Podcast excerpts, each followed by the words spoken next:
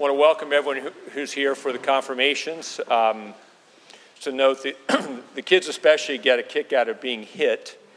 Um, the best explanation I've received of that is it, it's part of the confirmation rite to remind us that the Christian life is a life of hardship. But I let them know that the, the, you know, the relative strength of the hit would depend upon the sort of prophetic movement of the Spirit as I looked on each one. A, a statement which is partially true, but, but at least leaves things uncertain as they approach. So, anyway, welcome. In the name of the Father, and of the Son, and of the Holy Ghost. Amen.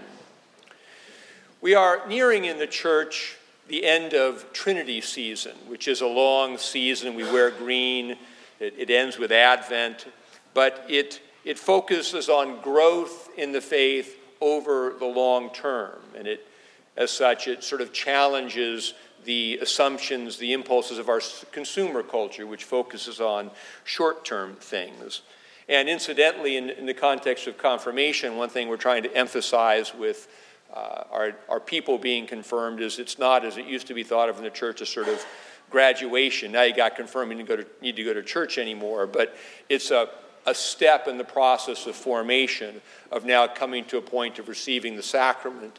And now but moving forward all the young people who are confirmed today are going to continue on in our spiritual formation program and grow in their own life of prayer into mature christian adults. One of the big problems we've had historically is that confirmation was the beginning of the exodus of people from church because they'd got this thing it didn't come anymore. So we need to change that. It's this long term orientation. It's a, a, process that begins in baptism and ends in the resurrection and is cultivated in our life of prayer, a process of growth into the image of Christ.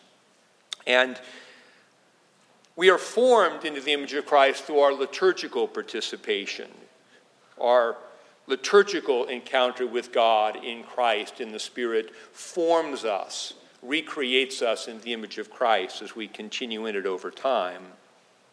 And our formation is hindered by focusing too much on short term considerations, such as how do we feel about the liturgy today? The measure of our maturity as Christians and as people is how we respond to things when we don't like them. If I don't like the music or the sermon or something else on a given Sunday, how do I respond to that? Do I try to understand things I don't like? Do I respect the opinions of others? Am I happy if someone else is happy about something that I'm not particularly joyous about? Or do my subjective tastes and emotions turn me into a grumbler? Good feelings can also present a spiritual challenge in the life of prayer. They can create a need for euphoria, and this can lead to more grumbling the next time I don't feel euphoric.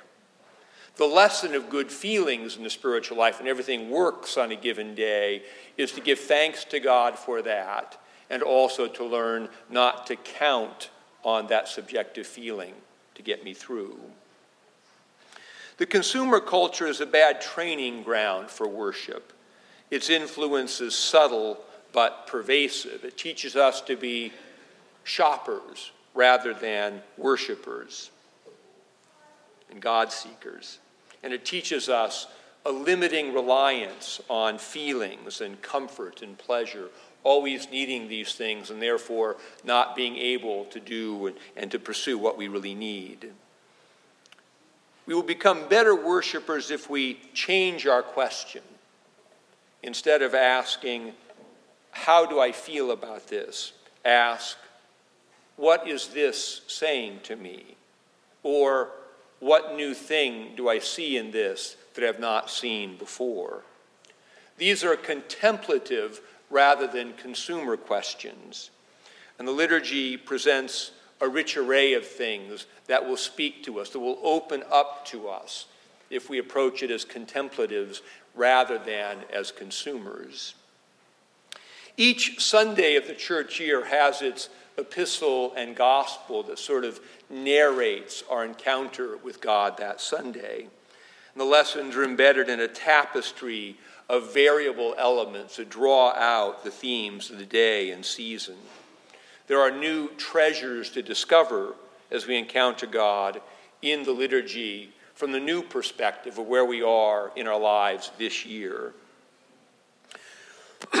One theme that appears in our liturgies at the end of the year is a theme of exile and return. In morning prayer in our tradition, we read through the Old Testament history each year.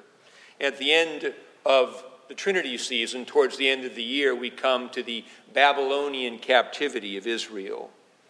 God made a covenant with Israel and gave Israel the promised land. When Israel was unfaithful to that covenant, God kicked Israel out of the land and sent the nation into captivity in Babylon, which is roughly situated in the location of modern Iraq. The exile to Babylon reversed the biblical history. God called Abraham out of that same region and sent him to the promised land. And some 1400 years later, his unfaithful descendants were sent back to where Abraham began. Exile is a biblical theme. Adam and Eve were exiled from the garden. David was exiled from his kingship after his incident of sin. The geographic distance from land, garden, and temple represents the spiritual distance between God and sinful humanity. Sin exiles us from God's presence. We can see the theme of exile in today's gospel. The bleeding woman in the gospel was unclean according to the Torah. This meant she was exiled from the community and, in another sense, from God. The daughter of the synagogue ruler was exiled from family and community by death. The healing and the resurrection were both means of return from exile, restoration to community and to life. God promises to bring us back from exile. This is the theme of the introit, the chant that the choir sings at the beginning of our liturgy for the final Sundays in Trinity season. It is the Word of God spoken through the prophet Jeremiah. Quote, Thus saith the Lord, I know the thoughts that I think towards you, thoughts of peace and not of affliction you shall call upon me, and I will hearken unto you, and will bring again your captivity from every nation. This prophecy is fulfilled ultimately by Jesus, who brings fallen humanity, exiled from God on account of sin, back into communion with God through the cross. As Ephesians says, quote, in Christ Jesus, you who were once far off have been brought near by the blood of the cross. Exile and return are themes of our life of prayer. The world, the flesh, and the devil, the principal sources of temptation, what we renounce in baptism and again in confirmation, these draw us away from God. When we give in to temptation, we experience distance from his presence. But God calls us back to himself through confession and forgiveness. We eat again of the tree of life, the wounds of our sin are healed. During the Trinity season, this long season where there's no particular major event, but just a gradual tour through the stories of the Gospels, we can often experience a spiritual drift or malaise that creates a sense of distance from God. As we approach the end of the Trinity season, as we approach Advent, as we get ready to get ready for the coming of Jesus, God calls us back from our exile. We can ask some questions. How have we drifted away from God's presence? What sins do we need to confess and abandon? What bad habits have crept into our lives that need to be replaced by faithful disciplines? What relationships need to be healed?